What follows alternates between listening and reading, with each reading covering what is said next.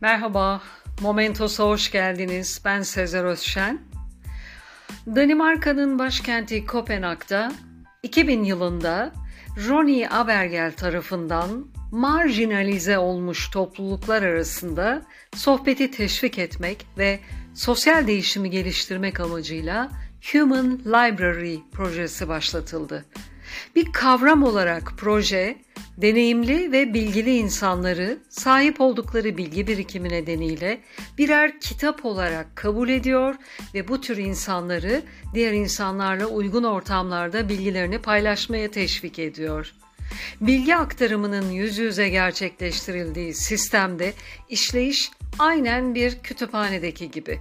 Ancak bu sistemde bir kitabı değil, bir insanı yarım saatliğine ödünç alıyorsunuz.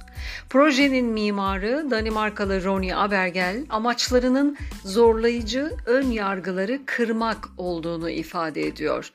2000 yılında Şiddeti durdurun sloganıyla Kopenhag'daki Roskilde Festivali'nde başlatılan insan kütüphanesi, birbirleriyle etkileşime giremeyecek kadar birbirine karşı mesafeli olan insanlar arasında iletişim kurmayı amaçlayan bir dizi canlı kitap projesi. 85 ülkede projelerinin faal olduğunu söylüyor ekip ve ekliyor. 20 yıldır kar amacı gütmeyen organizasyonumuz aktif olduğu ülkelerdeki kurumlarla beraber kolektif çalışmalar yürütüyor.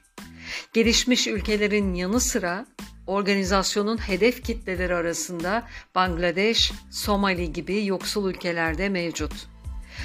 humanlibrary.org adresi üzerinden yürütülen tanışma ve etkinlik planlamalarıyla kitaplık gönüllüsü olmak isteyenler iletişime geçip bu dünyanın bir parçası olabiliyor. Aslında bize marjinal gelen bazı kişilerle karşılıklı oturup konuşmak, aklımızdaki uçsuz bucaksız soru dehlizlerine hem ışık tutacak hem de belki de içimizde büyüttüğümüz korkulara açık yüreklilikle yanıtlar bulmak bakış açımızı değiştirecektir. Şurası bir gerçek ki bilgilenmek için önce konuşmak ve dinlemek gerekiyor.'' Human Library hakkında bilgi sahibi olmamı sağlayan sevgili Yıldız Başdoğa teşekkürlerimle. Dinlediğiniz için teşekkürler. Hoşça kalın. Momentos'ta kalın.